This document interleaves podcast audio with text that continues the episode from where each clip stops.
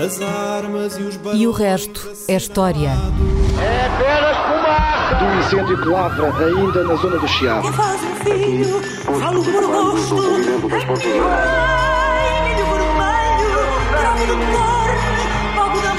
Quer transformar este país numa ditadura.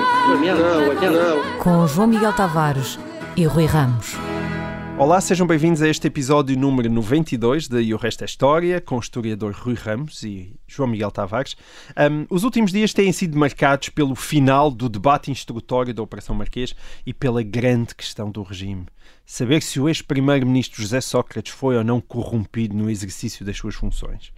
Nós aqui no E o Resto é História não nos vamos substituir ao juiz Ivo Rosa, estejam descansados, mas gostávamos pelo menos de resolver uma questão histórica a este propósito.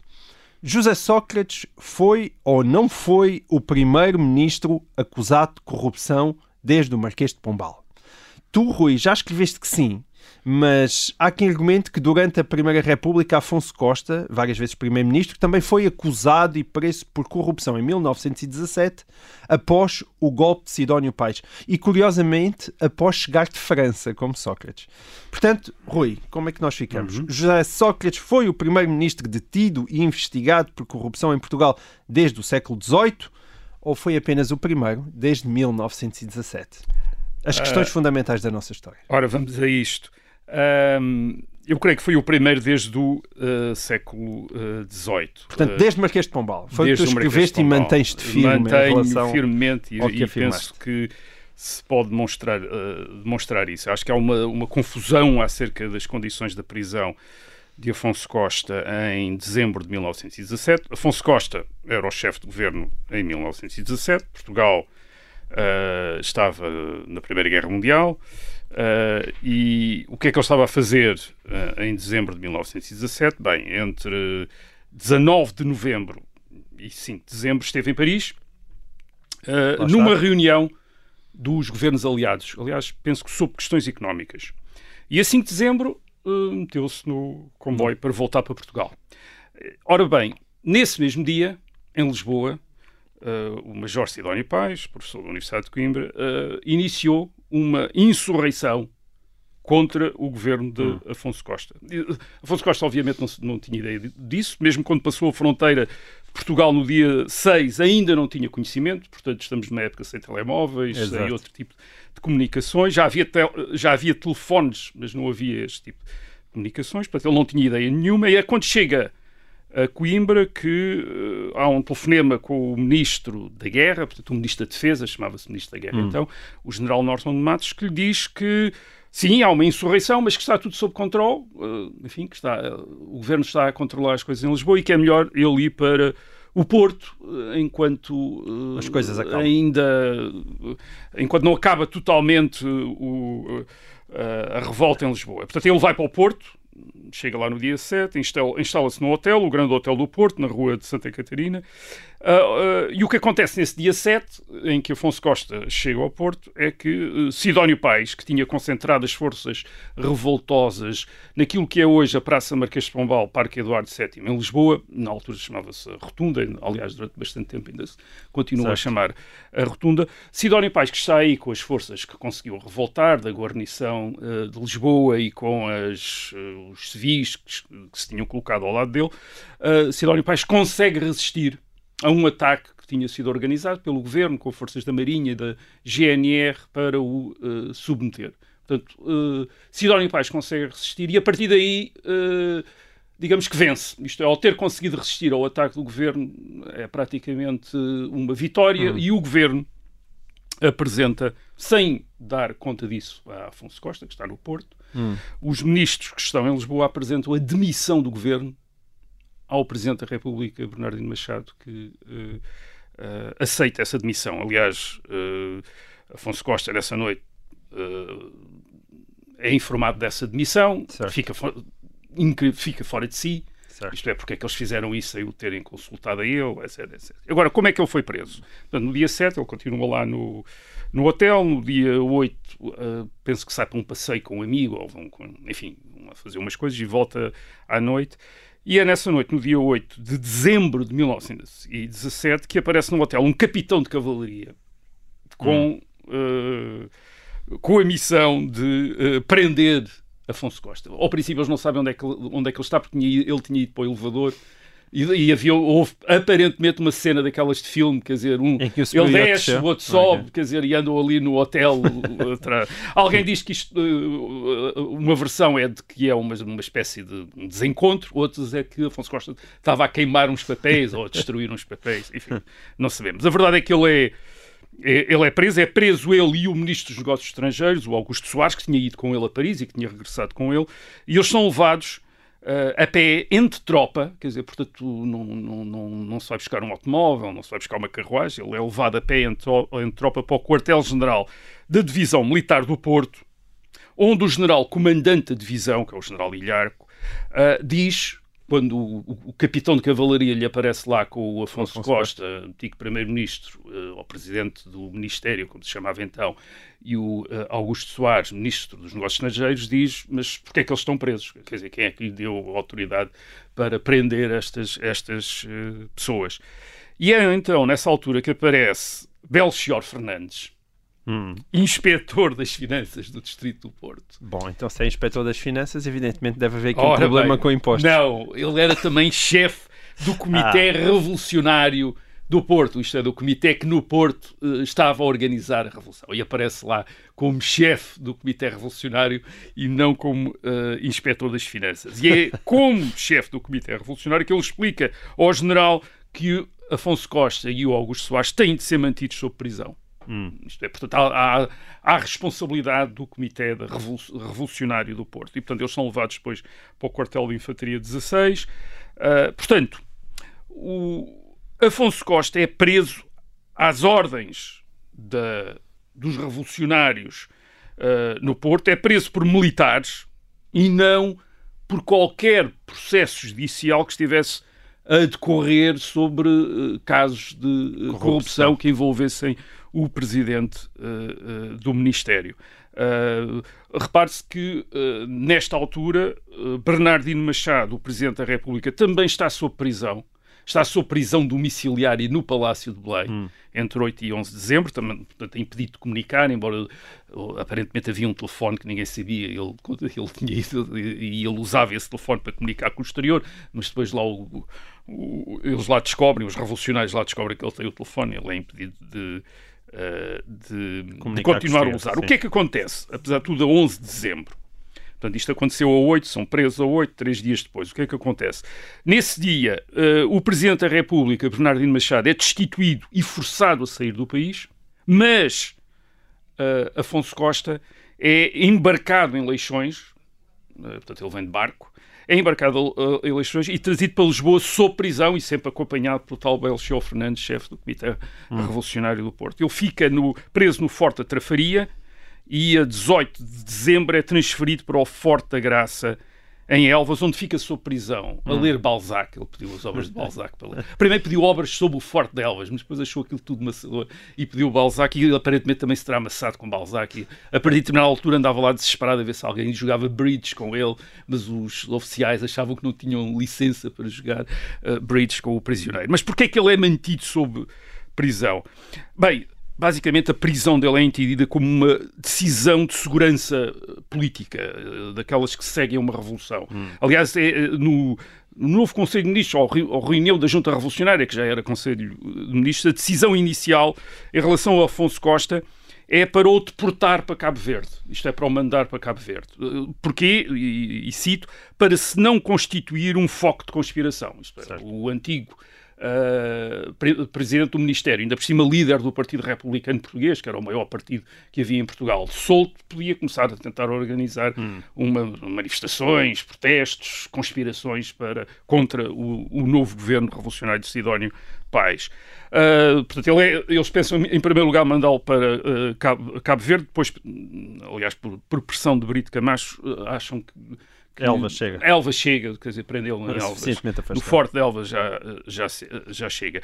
E, aliás, hum, a situação é esclarecida não, a propósito, não tanto a propósito de Afonso Costa, mas de Bernardino Machado, uh, pelo novo Ministro da Justiça, já em maio de 1918. Portanto, Bernardino Machado continua no estrangeiro, não é autorizado a regressar a Portugal e o Ministro da Justiça, nessa altura, diz que o antigo Presidente da República estava no estrangeiro, não por ter cometido qualquer crime, mas, e vou citar, em virtude da necessidade de afastar do país um antigo chefe de Estado que não reconhece legitimidade à atual situação. Certo. Ele até o compara com o Dom Manuel II. O Dom Manuel, o rei Dom Manuel, eh, afastado de, em 1910, também não regressava a Portugal, não porque tivesse por qualquer de, ilícito, quer dizer, penal que, que- ou judicial que, que- de que fosse suspeito, mas pura e simplesmente porque, como antigo chefe de Estado, é óbvio que ele não reconhecia a nova Hum. E situação achas que isso não também se aplicava ao Afonso Costa, de É, certa maneira? ora bem, o Afonso Costa, aliás, é libertado em 30 de março de 1918 e vai viver para depois para a casa do amigo na província,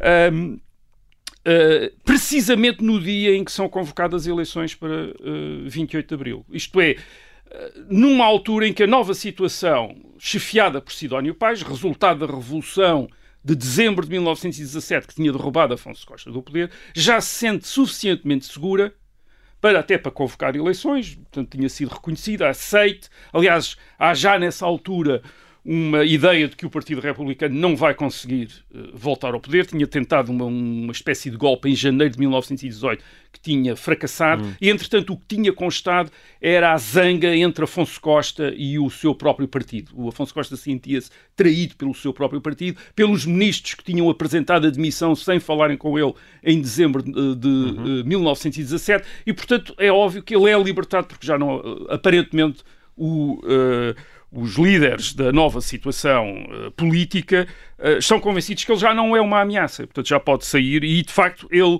hum, sai em 30 de março, vai para casa de um amigo em Fiães e um mês depois, a 25 de abril, eh, parte para o estrangeiro, mas parte para o estrangeiro do- não é obrigado a partir, pede três meses de licença de férias na Universidade de Lisboa, onde ele era professor na Faculdade de Direito, eh, e parte para Paris. Eh, e depois, eh, aliás, nunca mais regressa a Portugal, isto é, nunca mais vem viver a Portugal, eh, nunca mais vive em Portugal. Regressa a Portugal episodicamente, hum, até morrer em 1937, mas nunca mais, Certo. nunca mais regressa a Portugal, precisamente porque eh, se sente completamente afastado daqueles que eram os seus uh, correligionários. Portanto, em suma, O, o que tu estás a dizer é que ele foi preso em instalações militares por razões políticas, não é? Exato, Até ele o está sempre governo. preso, exatamente, ele está sempre preso em instalações militares.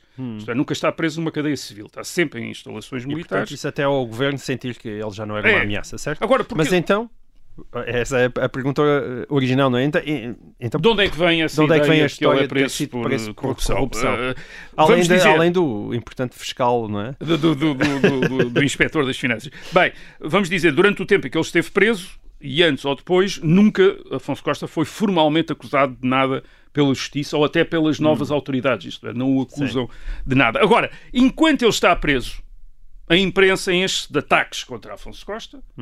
Afonso Costa tinha, estava à frente de um partido que, como é dito na altura, em sete anos de República tinha estado no poder o tempo todo, exceto sete meses. Só durante sete meses é que o Partido Republicano, chefiado por Afonso Costa, também conhecido como Partido Democrático, não tinha estado no poder, portanto ele era o monopolizador do poder. Ele é acusado acusado na imprensa, isto é, dizem que ele governava como uma espécie de tirano, com rodeado de parentes e de amigos, a chamada famosa Casa Civil de Afonso, de Afonso Costa, sem ouvir mais ninguém, e era assim que tinha levado Portugal para a guerra em 1916. Eh, Enfim, há histórias que correm sobre ele, entre as quais que em 1916, quando tinha estado em Paris, tinha almoçado em casa do indivíduo chamado Bolo Pacha, que tinha em 1917 sido desmascarado como um espião alemão, quer dizer, e portanto, enfim, tudo é usado para o, para o de- deprimir e para o denegrir. E, e- e, de certa maneira, talvez para justificar o prolongamento da prisão, uma das coisas que o governo, o novo governo de Sidónio Pais, diz é que está a fazer uma obra de saneamento da governação. E o que inclui este saneamento, vou usar a expressão da época, inclui inquéritos sobre atos ilícitos do governo, eventuais atos ilícitos eh, do governo. Eh, o que poderia fazer, dão eles a entender que alguns ministros, se comprovassem esses atos ilícitos, podiam ser entregues ao poder eh, judicial. Uh, mas não estão entregues ao Poder Judicial, estão sob a autoridade, uh, são presos sob a autoridade militar. Uh, portanto, não é claro que esses atos ilícitos fossem atos necessariamente de corrupção. Uh, por exemplo, aquilo que o governo vai divulgando, o governo de Sidónio Pais, é que havia despesas não autorizadas com os serviços de informação do Ministério da Guerra. Uh, descobriram que havia uh, despesas que não tinham sido autorizadas, descobriram que o governo tinha funcionado uma organização que era a Cruzada das Mulheres Portuguesas, de apoio aos soldados portugueses que combatiam na Primeira Guerra Mundial, que por acaso uma das dirigentes era a mulher do Afonso Costa, Alzira Costa. O governo tinha financiado essa, essa organização, queria saber em Já que havia condições... histórias sobre IPSS, de certa maneira. Pronto, portanto, exato. bem, e obviamente havia uma, uh, na imprensa, muita conversa sobre o facto sobre o enriquecimento de Afonso Costa e dos outros líderes republicanos enquanto tinham estado no poder. Uhum. Falava-se muito disso. E, e, uma das coisas que aconteceu é que a casa de Afonso Costa foi assaltada no dia 8 de dezembro, no fim de 1917, no fim da, da, da, Revolução, quando a Revolução de Sidónio Paz triunfou, foi saqueada, invadida, saqueada pela população, e foi lá descoberta uma nota de que ele teria um cofre alugado no Banco de Lisboa hum. uh, desde 1914. Tinha um banco lá. E, esse, e uh, uh, o governo manda abrir esse cofre, esse cofre no, branco, no banco, e, e, descobre os valores que lá tinha. Tinha joias da mulher, tinha ações, etc. E isso é descrito hum. na imprensa sem se perceber bem se aquilo era o resultado de, uma fortuna pessoal, que ele era um advogado uh, rico já antes de 1910, do que se tinha sido alguma coisa uh, que pudesse levantar suspeitas. A verdade é que Afonso Costa nunca é acusado uh, de nada, nem sequer é interrogado sobre isto por, por um magistrado. Portanto, nunca houve um processo judicial contra, contra ele. Uh, mais tarde, há, há, um inquérito parlamentar sobre a organização do Corpo Expedicionário Português, já no verão de 1918, mas também não, não, não leva a, a nada. Portanto, Sim, há a ideia de que Afonso Costa e os seus correligionários enriqueceram no poder, mas não foi por causa de uma suposta corrupção de Afonso Costa que ele foi preso em dezembro de 1917, nem por causa disso que esteve preso até março de 1918. Foi porque, basicamente, podia constituir-se como um foco de conspiração, quando se percebeu que não certo. era, foi uh, Até libertado. Porque nós já aqui falamos algumas vezes que boatos existiram não, sempre. Não, boatos certo? existiram sempre, uh, sob Afonso Costa, sob outros uh, governantes antes dele. Por exemplo, o caso mais famoso é Costa Cabral, o Conde Tomar, que foi chefe do governo entre 1849 e 1851, portanto em meados do século XIX. Uh, Também as mesmas razões, Uh, uh, o homem parece ter enriquecido subitamente enquanto foi enquanto esteve no governo.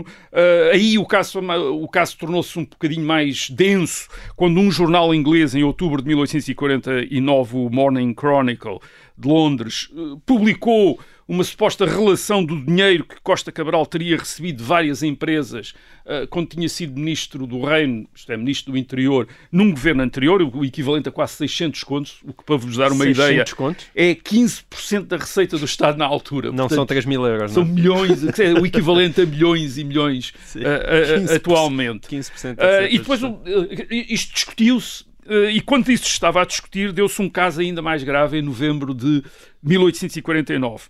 Eh, o Costa Cabral começou a passear em Lisboa numa nova carruagem, uma caleche, como se diz, uma nova carruagem. E, ora bem, os jornais descobriram que essa, quem tinha sido o fabricante, a carruagem tinha sido fabricada em Lisboa, por um segeiro, quer dizer, alguém que fazia seges, quer dizer. E esse, o senhor, um senhor que era um homem simples, até analfabeto, disse quem é que lhe pagou a carruagem? Ele disse, não, não foi o, o senhor Conde de Mar, quem pagou a carruagem foi o, uh, um indivíduo que chamava-se que era o Frescata, quer dizer, um, um, um ricaço lá de Lisboa. Uh, esse senhor é que me pagou a carruagem. Ora bem, esse senhor tinha recebido uma comenda do governo ah. uns tempos antes. E, portanto, a imprensa disse: bem, aqui está a prova. Ele recebeu um, uma comenda e deu uma carruagem ao Costa Cabral. Portanto, aqui está a prova da corrupção. Isto, isto é o caso do Caleche, o famoso caso do Caleche, em novembro de 1849. Portanto, isto foi, chegou a ser debatido na Câmara, quer na Câmara dos Deputados, quer na Câmara dos Pazes, porque havia uma segunda Câmara no Parlamento nessa altura, o Uh, a imprensa chama-lhe mesmo ladrão, concussionário, isto é, corrupto, era a expressão que era usada então, concussionário. Muito bem. Uh, mas a verdade é que Costa Cabral defendeu-se sempre dizendo onde é que estão as provas, mostrem-me as provas, etc. Já ouvimos isso aí. Uh, a verdade é que ele nunca foi acusado de nada, não foi acusado nada judicialmente, mesmo depois de ser derrubado do poder em abril de 1851, não foi acusado. Portanto, eu continuaria a dizer que o único chefe do governo que depois da sua demissão em 1777, se viu alvo de um processo judicial acusado de abuso de poder e de corrupção e interrogado por juízes, hum. por magistrados a, esse respeito, foi o Marquês de Pombal, que foi, aliás, dado como culpado, mas não sofreu penas nenhumas devido à sua uh, idade avançada, tinha 83 anos e, portanto, foi, de, foi deixado em paz. Portanto, eu continuo a dizer que o Marquês de Pombal foi o único foi mesmo, isto é, que teve um processo judicial antes do caso atual. Muito bem. E assim termina esta primeira parte de E o Resto da História. Voltamos já a seguir. Olá, sejam bem-vindos a esta segunda parte do programa número 92 de E o Resto é História. No dia 13 de abril de 1961, e nós temos vindo a acompanhar com bastante atenção o ano de 1961, não só porque aconteceu há 60 anos, uma data redonda, mas também porque foi um ano riquíssimo na história recente de Portugal, Salazar, nesse dia, 13 de abril de 61, proferiu através da rádio e da televisão uma curtíssima declaração na sequência do golpe de Botelho Muniz, de que aqui falámos na semana passada.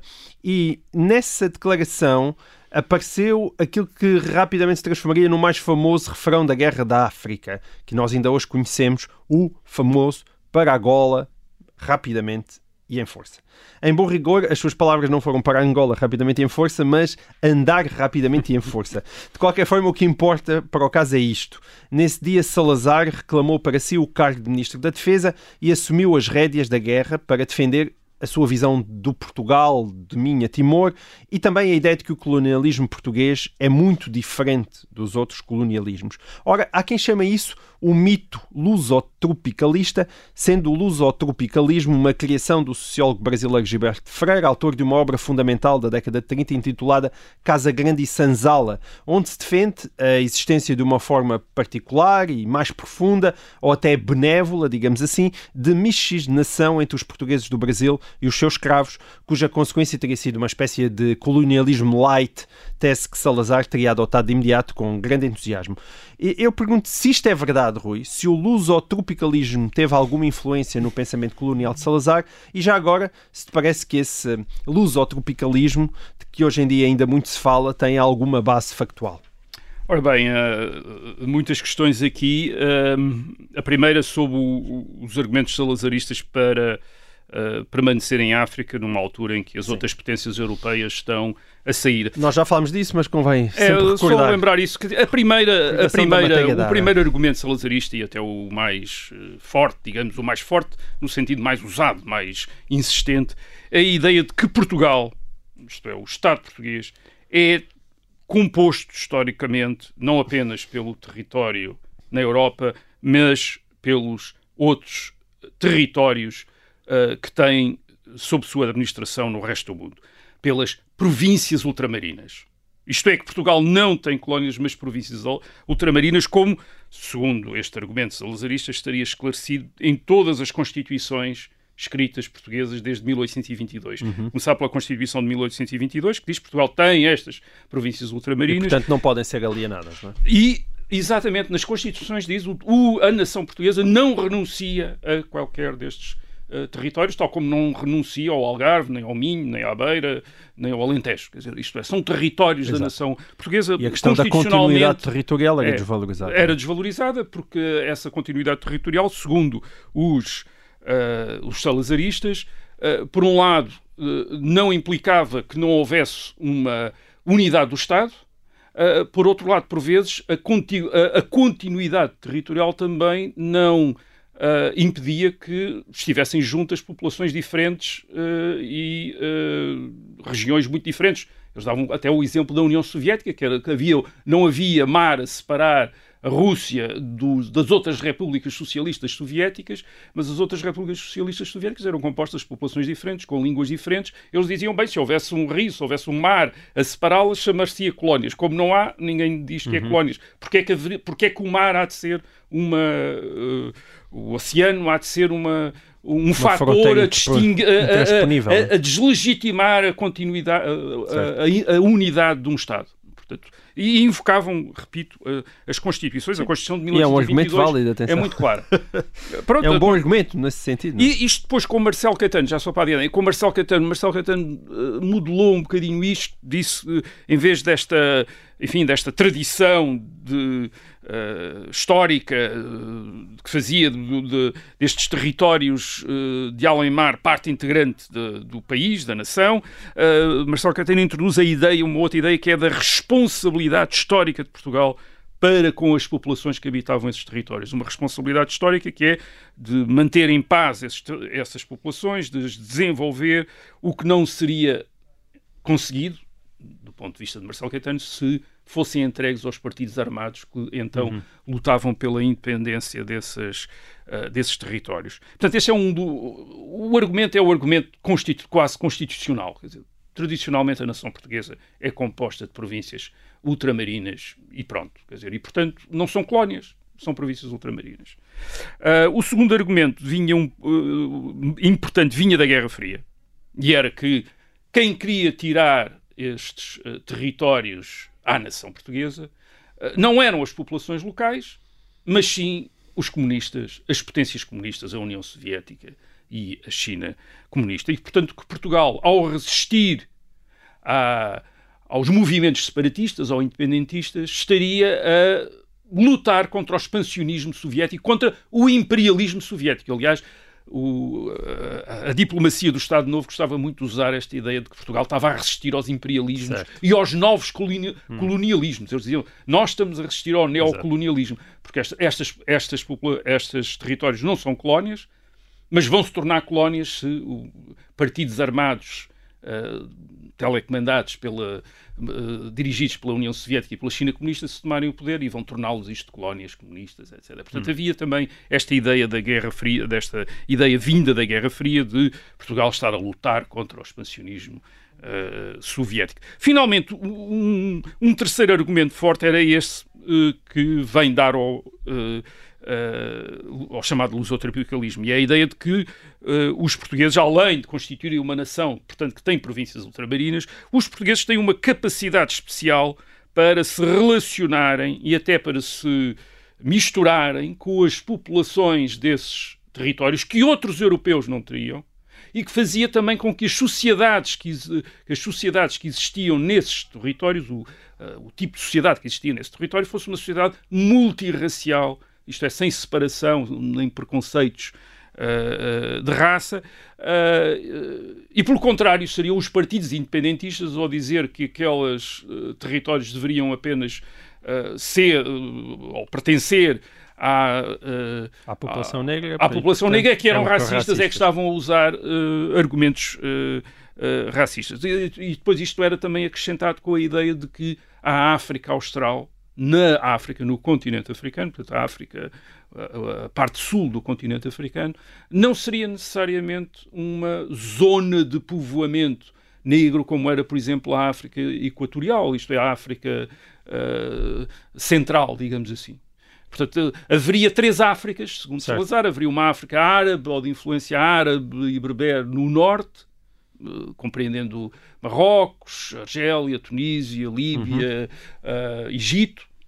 E depois haveria, portanto, a norte do Saara, depois a sul do Saara, sim, haveria uma, uma África uh, propriamente negra, e depois a sul, na, na, África Austral, haveria uma África que ou tinha sido, uh, ou, ou, não tinha, ou não tinha muita população até ao século XVI, XVII, ou tinha uma população que não era negra, que era aquela população de pigmeus, quer dizer, de, Sim, de, bosquímanos, é? de bosquímanos, etc., uhum. e onde negros e brancos teriam chegado ao mesmo tempo, no século XVI e XVII. Uns vindo, uns vindo por, por, uns vindo por mar, por, os outros por, vindo de norte para sul. De norte para sul, uh, exato, por terra, os outros chegando por mar, e portanto que isso teria a constituir uma sociedades uh, multirraciais diferentes e, portanto, não teriam de corresponder necessariamente às soluções adotadas. Claro que isto não haveria, havia aqui imediatamente uma dificuldade, é que Portugal não tinha apenas Angola e Moçambique, tinha também a Guiné que ficava na África Certo. Negra e, portanto, a Guiné foi sempre uma espécie de, digamos, de um problema de argumentação para esta argumentação. Mas enfim, uh, agora, é aqui que entra o chamado lusotropicalismo, isto é, a ideia divulgada por Gilberto Freire a partir de 1900 e, uh, da obra do Casa Grande e Senzala de 1933, que os portugueses teriam tido um comportamento diferente dos outros europeus nos trópicos, isto é, mais capazes de se instalar lá, mais disponíveis para se misturarem com os povos locais, e isso estaria teria, eh, segundo Gilberto Freire, teria a ver com o facto de os portugueses na própria Península Ibérica já serem o resultado de miscigenação entre uh, nativos da Península Ibérica e árabes e berberes, e portanto já haveria uma espécie de. já seria uma população semi-africana, os próprios portugueses, antes de chegarem à África e à América, e à América do Sul, e isso teologia, de, uh, segundo Gilberto Freire, essa é uma teoria, era uma teoria que já havia no século XIX, a teologia predisposto mais do que os uh, europeus do Norte para uh, respeitarem e para adaptarem até costumes locais e para se, e para enfim, se reproduzirem e para se é? reproduzirem uh, através de mestiçagem com isto é curioso porque Gilberto Freire, em 1933, quando faz isto, não está a tentar justificar colonialismo nenhum. Quer dizer, hum. o que Gil, Gilberto Freire está a tentar fazer é combater o racismo. Uh, sobretudo as teses racistas. 1933, tempo de Hitler na Alemanha, uh, o racismo é uma coisa, faz parte de leis de Estados, como o Estado alemão. É, é uma teoria divulgada e aceita e, e, respeitável, entre aspas, as pessoas aceitam, não, não, há, não há problemas a esse respeito. E, o que, e, e uma das, um dos pontos desse, de, dessas teorias racistas é a ideia de que as misturas entre raças são um princípio de degeneração, quer dizer, isto é, certo. levam sempre a uma degeneração. E o que Gilberto Freire está a dizer é que isso não é verdade.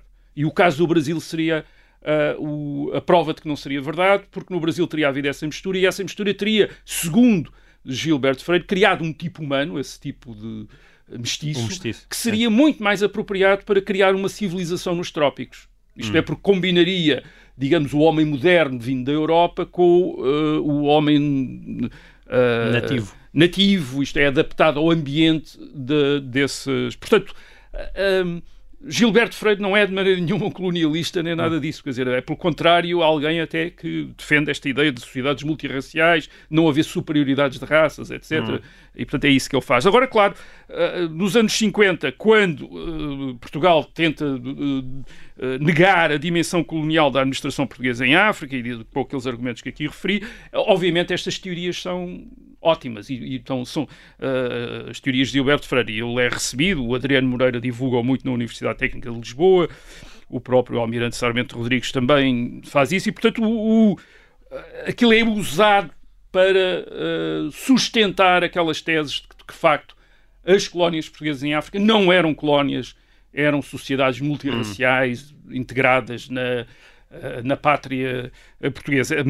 Era óbvio, era muito, é muito fácil certo. provar que havia desvantagens racial, e preconceitos certo. raciais, mas também era fácil, por outro lado, demonstrar que esses preconceitos, havendo-os, havendo não tinham resultado na institucionalização de formas de discriminação como na uh, África do Sul ou no sul dos Estados Unidos. Isto é, os portugueses nunca tinham instaurado regimes de, como o apartheid hum. sul-africano ou o regime de segregação do certo. tipo uh, uh, do sul dos Estados Unidos, dos Estados do sul dos Estados Unidos. Mas, de facto, Mas, é engraçado ver como o lusotropicalismo deu muitas voltas, não é? Deu muitas voltas e chegou a ser usado, mais interessante de tudo, chegou a ser usado depois da Revolução de 25 de Abril, no tempo do PREC, isto é, da Revolução em 1974-75. É usado por exemplo, é, é, notória a sua presença nos discursos de Vasco Gonçalves, que é o primeiro-ministro dos governos provisórios entre julho de 1974 e setembro de 1975. Vasco Gonçalves, no movimento das Forças Armadas, é visto como o oficial mais próximo do Partido Comunista. E, ora bem, Vasco Gonçalves faz uh, vários discursos hum. em, em, que chama a atenção para a presença árabe em Portugal e para, a mestiça, e para o caráter mestiço da população uh, portuguesa, isto é, meio africano. Ele diz, e ele usa isto com dois objetivos. com dois objetivos. Um é dizer que Portugal, mesmo depois da independência das suas até então províncias ultramarinas, vai, vai poder continuar a manter uma relação especial com os novos países independentes uhum. e até com os outros países do chamado Terceiro Mundo, precisamente porque já é um país uh, que tem muitos elementos desse terceiro, desse terceiro mundo. Portanto, servia-lhe para isso, para dizer, não, não, nós não vamos perder, isto é, nós renunciamos ao Império, Sim. mas vamos continuar esta intimidade é que tínhamos antes. de certa Pronto. maneira, não é? Antes dessa época. E, por outro lado, servia-lhe também para, o, para argumentar que Portugal, precisamente por ter estas características, não tinha de seguir os modelos políticos e económicos da Europa Ocidental. Isto não tinha de ser uma democracia parlamentar, nem, uma, nem ter uma economia de mercado. Isto é, que podia, uh, digamos, adotar aquele tipo de regimes que então se estavam a implantar uh, no chamado Terceiro Sim. Mundo, isto é, ditaduras militares, com, uh, ou, com de tipo socialista, etc. Isto é, isto é uma. É curioso este, esta segunda vida do, do luso-tropicalismo depois do, do salazarismo. Uh, uh, em 1965, para justificar a revolução e o caráter uh, socialista e não, europeu, e não europeu ocidental do regime que uma parte do MFA queria implantar em certo. Portugal. Isso é, isso é muito curioso. Muito bem. Uma das consequências do tal golpe de Botelho Muniz foi a indigitação de Adriano Moreira, então um jovem de 38 anos, como ministro do ultramar. Um, ele, ele, esteve cerca de ano e meio no cargo, saindo em 1963, mas foi um reformador, sendo a sua medida mais emblemática o fim do chamado Estatuto do Indigenato. O que eu te queria pedir, Rui, era que nos explicasse o que era o Estatuto dos Indígenas Portugueses das províncias da Guiné, Angola e Moçambique. Era esse o nome oficial da legislação. Porquê é que este estatuto foi abolido em 1961 e já agora porque é que Adriano Moreira durou tão pouco tempo no cargo de Ministro do Ultramar, até tendo em conta que teve um papel extremamente relevante e reformista. Sim, o Adriano Moreira, em 1961, é um dos trunfos de Salazar, é um homem novo, ainda não tem 40 anos, era também solteiro, que acho que o tornava bastante fascinante para as senhoras tal como uh, Salazar. Uh, tal como Salazar. Uh, é um homem que vai ao terreno, isto é, ele é ministro do ultramar, mas vai imediatamente a Angola, aliás, acompanhado por uh, Causa da Riaga, visita ao terreno, hum. visita as populações que estão no meio da, do, do conflito, portanto, torna-se logo imediatamente uma estrela da governação e, e dá logo sinal de que quer enfrentar problemas e que com ele as coisas vão mudar. Hum. Uh, portanto, não há ali nenhuma solução de imobilismo, pelo contrário, é uma solução de dinamismo, de, de mudança. E em que sentido é que ele queria que as coisas mudassem? Bem, ele, ele, ele fala muito, uh, é um tema de Adriano Moreira nesta altura e depois nos anos seguintes, ele, ele diz que quer dar a autenticidade, a expressão é dele, a autenticidade à política oficial. Hum. Ele achava que havia uma política, mas esta política às vezes sofria de não ser autêntica. E era o caso da política em relação ao ultramar. É no caso do ultramar, dizia-se que as províncias ultramarinas não eram colónias, desde 1953 que se uh, insistia nisso, mas depois mantinha-se, mantinham-se estruturas coloniais. Hum. Isto é, não havia autenticidade. E o que, e, e o que é que eram essas é que eram estruturas essas? coloniais? Bem, a primeira podia-se dizer que era a subordinação dos territórios a um governo que estava longe noutro uh, uh, no terreiro do Passo. No terreiro do Passo. um, mas havia outras mais uh, relevantes. E, e, em relação a esse, a esse óbice, uh, Adriano Moreira tinha também a ideia de descentralização, isto é, de tentar criar uh, estruturas de autogoverno nas, nas províncias ultramarinas, nas províncias ultramarinas começando pelo nível local, para precisamente torná-las autónomas, hum. é, autónomas, governantes a si próprios e, portanto, quebrando essa Exato. dimensão colonial que era uh, territórios que dependiam de um Sim. ministério em Lisboa, que era o, o Ministério do Ultramar. O clássico vitaminar a, eh, a autonomia para Uh, dificultar a independência, não é? Sim, um, bocadinho isso, essa metáfora das vitaminas. Uh, mas havia outras estruturas coloniais mais relevantes, e é essas que têm a ver com o Estatuto Indígena, e que, e que eram estruturas que remetiam para a discriminação das populações nativas uh, dos territórios, sobretudo africanos, uh, de Angola, Moçambique, uh, Guiné e São Tomé e Príncipe, através daquilo que se chamava o Estatuto dos Indígenas. Hum. Este Estatuto dos Indígenas portugueses não era aplicado nem em Cabo Verde, nem em Macau, nem, nem em, na Índia, no Estado hum. da Índia. Portanto, era aplicado também em Timor, mas não era aplicado nesses, em Cabo Verde, em Macau e no estado da Índia. Aí as populações eram portugueses. Nós dia ainda temos que Nos falar outros, dessa particularidade é, da Índia portuguesa. Vamos ter uh, 1961. Pois é, é verdade, acaba, também foi vamos, generoso. Vamos isso, falar, é verdade, de, vamos falar.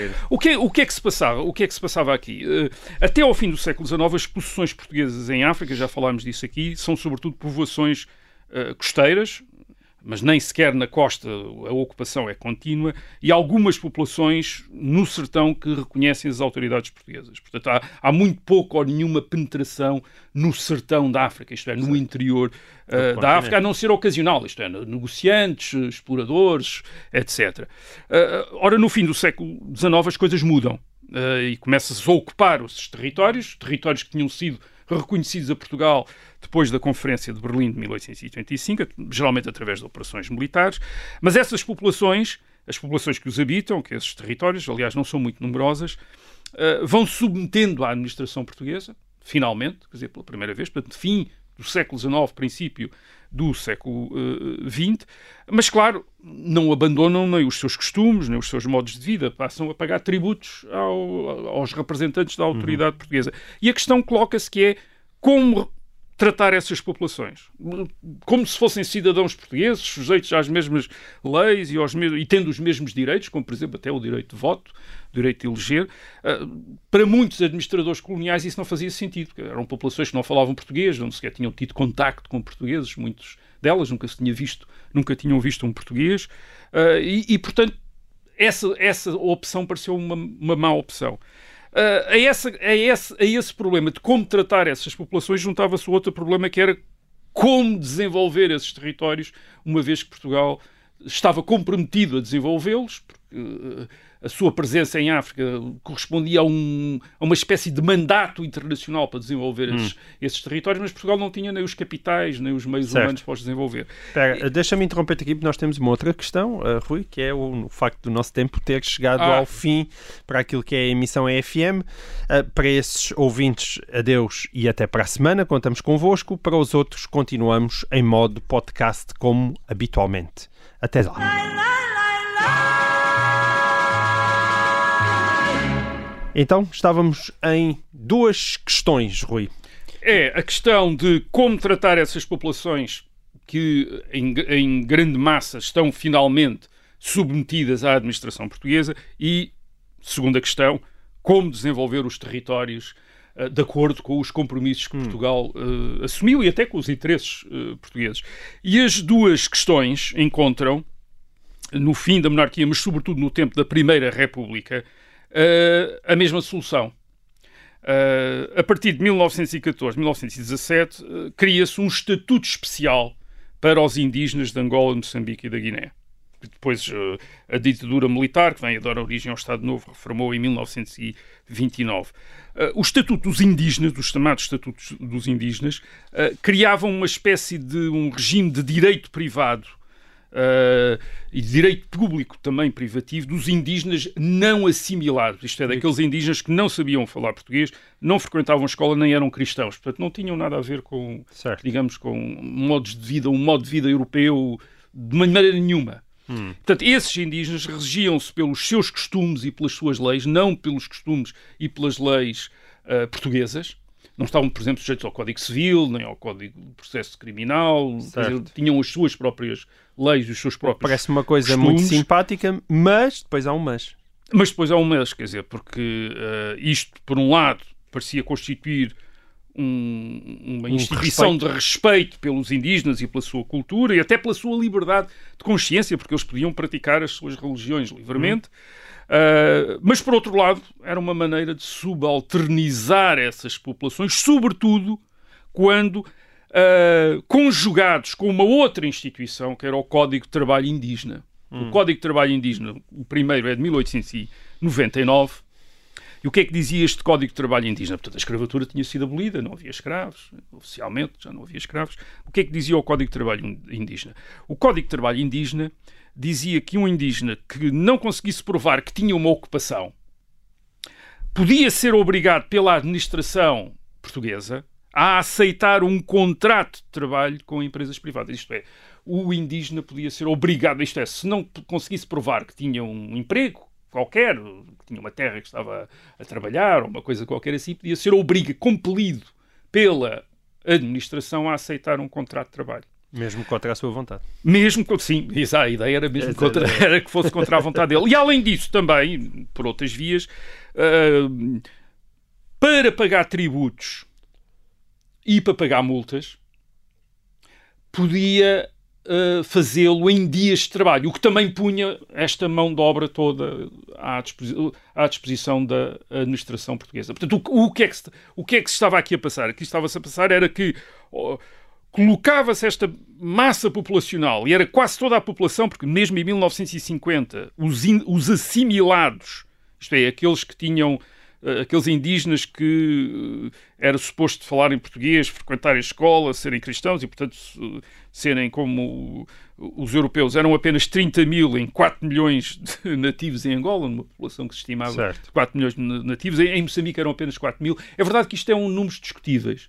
Uma das razões porque eles não eram assimilados é porque, sendo assimilado, pagava-se mais impostos. E, portanto, havia muitos que não eram assimilados por essa razão. Mas, independentemente disso, o que se passava é que havia, portanto, uma massa, quase toda a população não, não tinha os direitos, nem os deveres, mas sobretudo os direitos, do de, dos uh, portugueses, dos portugueses certo. Mas estava brancos, disponível para ser. Mas depois estava sujeita à estava à mercê da administração. laboral que, em alguns casos, se aproximava da escravatura. É, à mercê da administração, não se aproximava, quer dizer, não era a escravatura, porque eles tinham um contrato de trabalho, eram pagos, uh, uh, portanto, mas eram obrigados a aceitar um contrato de trabalho, não era de livre vontade que eles aceitavam aqueles certo. contratos de trabalho. Isto para uma potência colonial sem muitos capitais era altamente vantajoso, isto é, colocava uma grande parte da população, a maior parte da população à disposição da administração colonial, que a podia usar para obras públicas, para empresas, para contratos com, eh, em empresas privadas e que, por exemplo, no,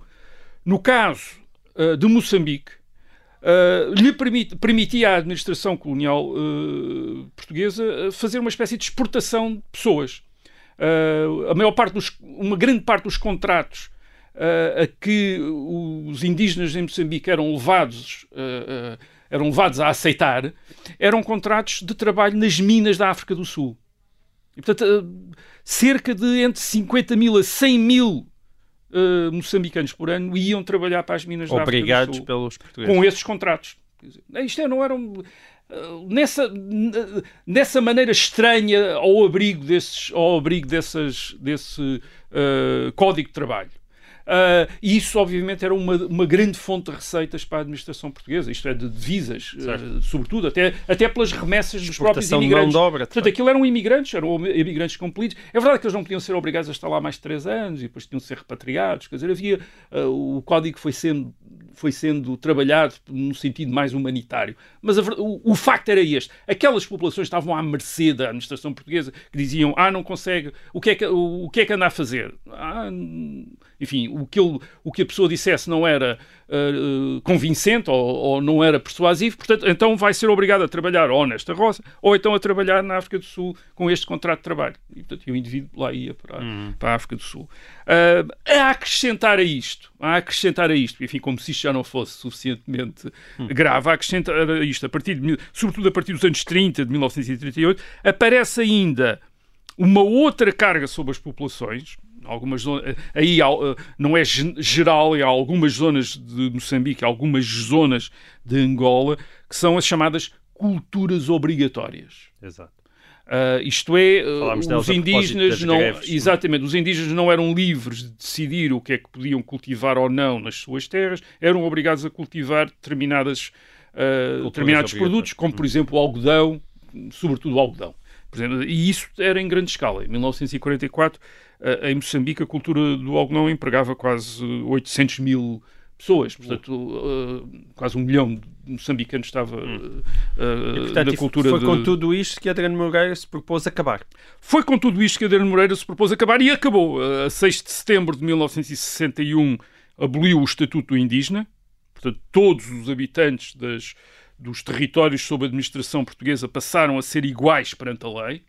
Portanto, os indígenas na Guiné, em Moçambique, na, eh, em Angola passaram a ser como portugueses, hum.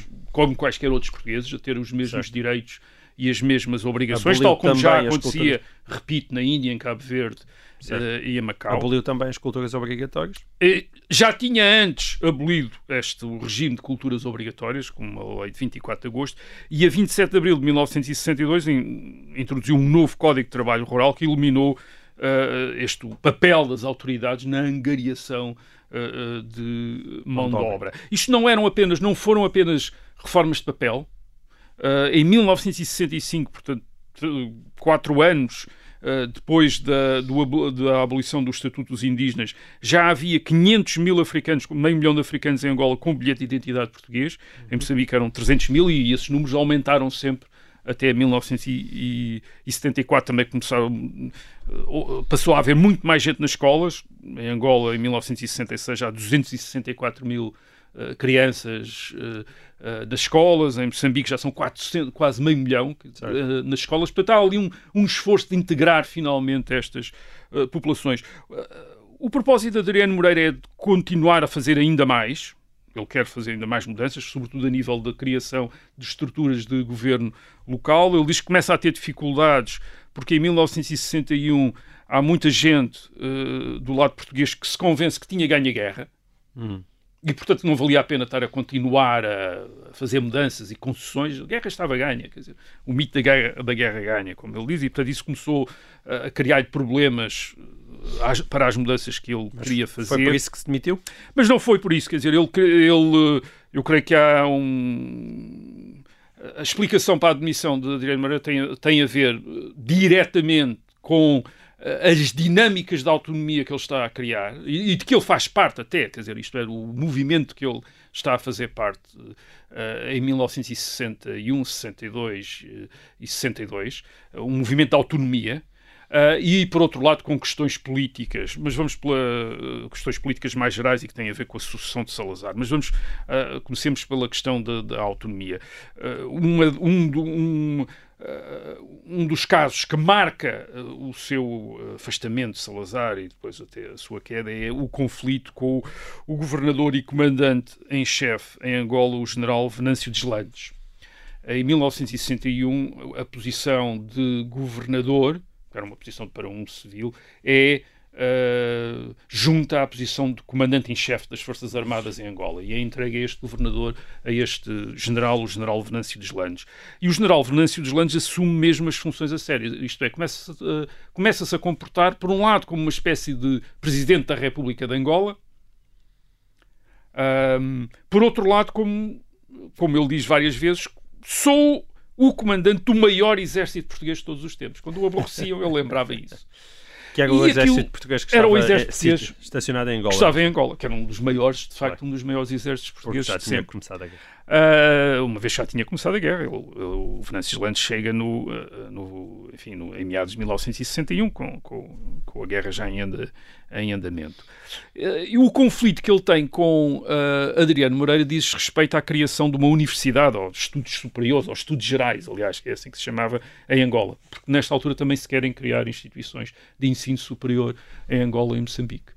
Uh, Adriano Moreira tem essa, uh, tem essa intenção. O, o que se passa é que o general, o general Venâncio Deslandes, acha que é ele que lhe compete criar esses estudos superiores. E o Adriano Moreira acha que não, que é o governo, o ministro do ultramar é que deve criar. E explica isso ao, ao, ao general Venâncio Deslandes, que o ouve, não diz nada, mas vai embora e cria os estudos gerais em Angola. Sem dizer nada ao ministro, quer dizer, uma insubordinação Certo. total.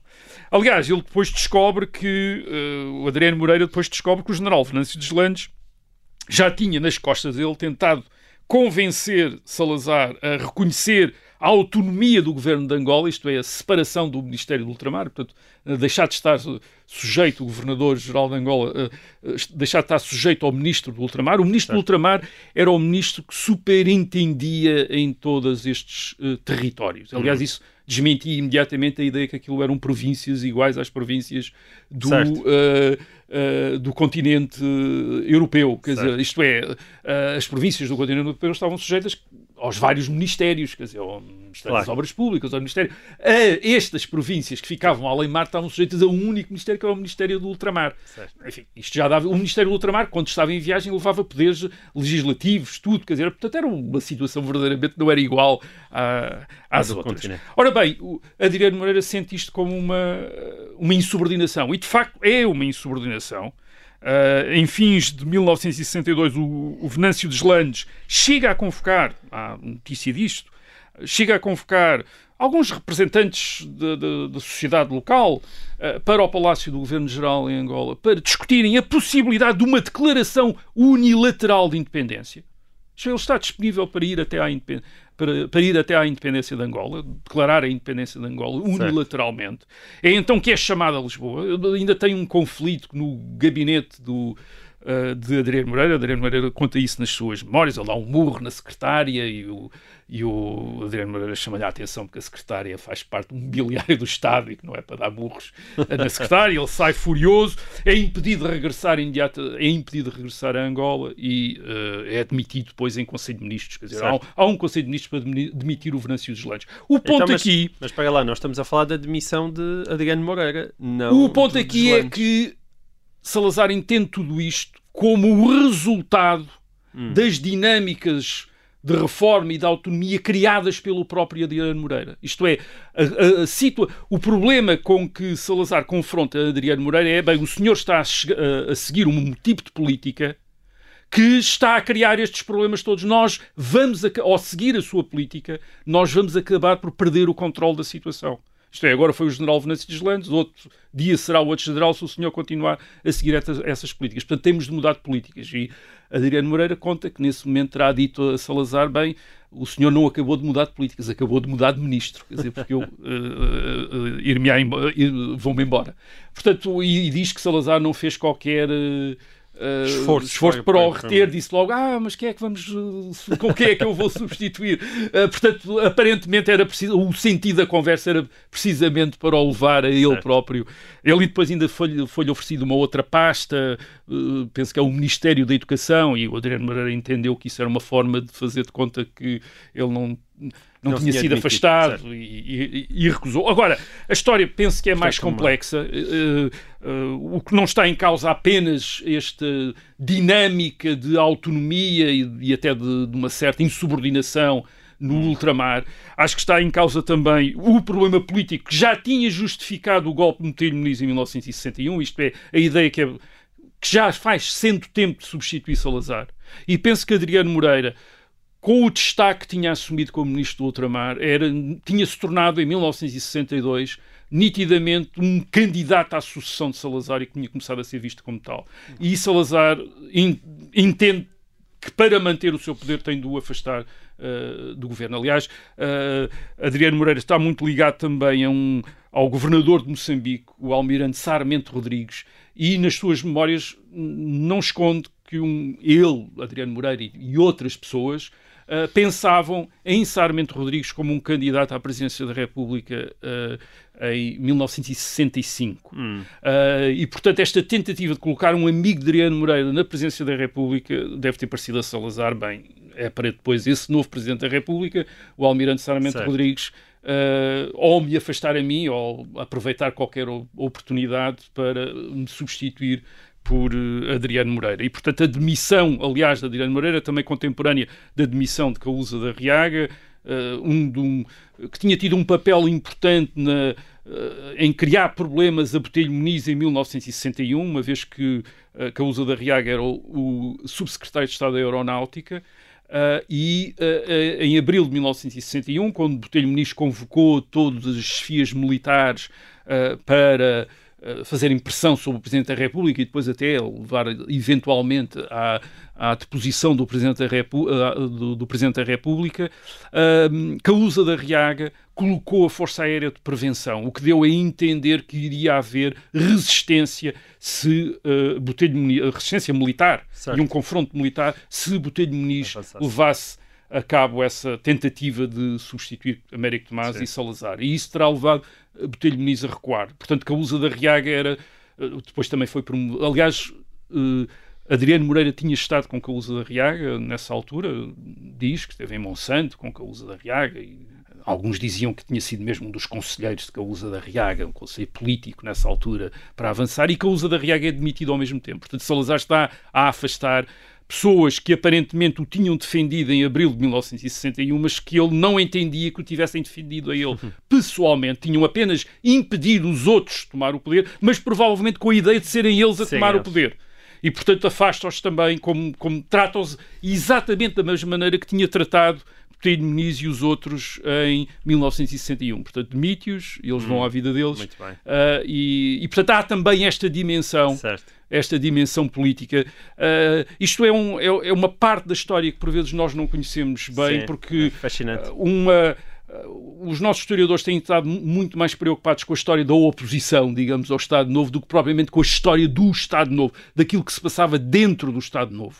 Ah, das lutas pelo poder, das, Certo. ah, das, das tensões, das divisões que existiam dentro do Estado Novo e que por vezes são mais importantes para compreender o que se passou do que propriamente a atividade oposicionista. Mas sabe- ainda sabemos menos sobre o que é que se passou dentro do Estado Novo do que sabemos sobre o que se passou, quer dizer, o que se passou no Partido Comunista ou coisa assim. Há imensas histórias sobre isso, sobre o que se passava nos bastidores do Estado Novo.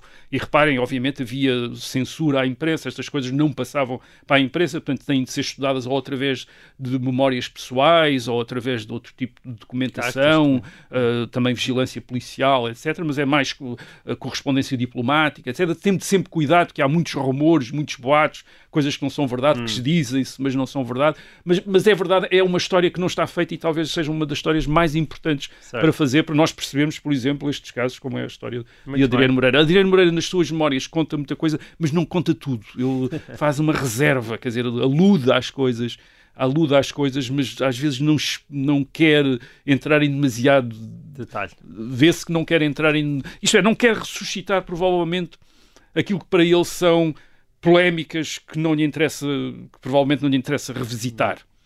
Muito bem, e assim acaba mais um episódio de A Guerra dos Tronos. Ah, não, não, não foi, foi daí o resto da história, mas, mas parecia mesmo a Guerra dos Tronos. Até para a semana, então, cá nos encontramos.